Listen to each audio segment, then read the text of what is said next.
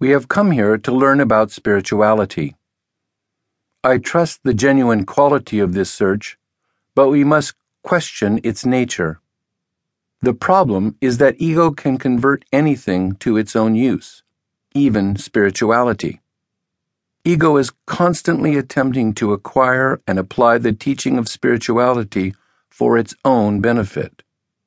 The teachings are treated as an external thing, external to me, a philosophy which we try to imitate. We do not actually want to identify with or become the teachings. So if our teacher speaks of renunciation of ego, we attempt to mimic renunciation of ego.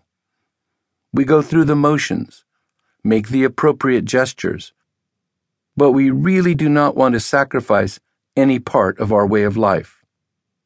We become skillful actors, and while playing deaf and dumb to the real meaning of the teachings, we find some comfort in pretending to follow the path. Whenever we begin to feel any discrepancy or conflict between our actions and the teachings, we immediately interpret the situation in such a way that the conflict is smoothed over.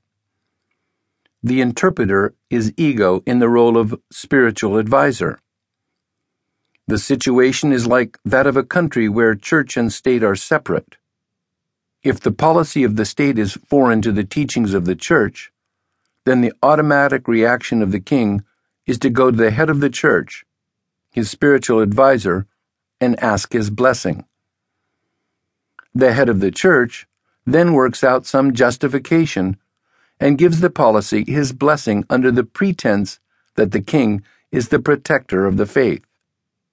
In an individual's mind, it works out very neatly that way, ego being both king and head of the church. This rationalization of the spiritual path and one's actions must be cut through if true spirituality is to be realized.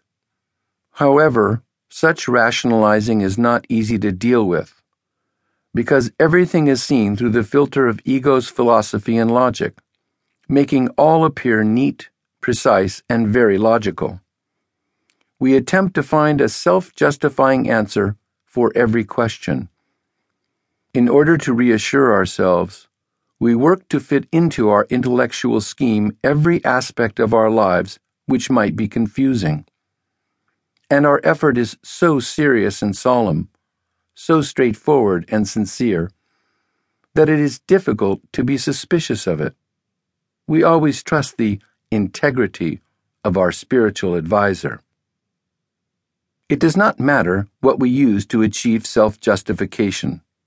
The wisdom of sacred books, diagrams or charts, mathematical calculations, esoteric formula, fundamentalist religion, depth psychology, or any other mechanism.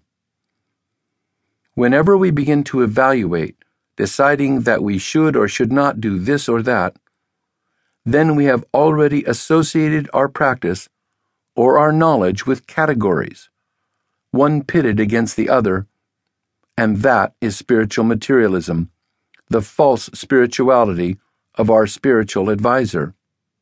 Whenever we have a dualistic notion, such as, I am doing this because I want to achieve a particular state of consciousness, a particular state of being, then automatically we separate ourselves from the reality of what we are. If we ask ourselves, what is wrong with evaluating, with taking sides? The answer is that when we formulate a secondary judgment, I should be doing this and should avoid doing that, then we have achieved a level of complication which takes us a long way from the basic simplicity of what we are. The simplicity of meditation means just experiencing the ape instinct of ego. If anything more than this is laid onto our psychology, then it becomes a very heavy, thick mask, a suit of armor.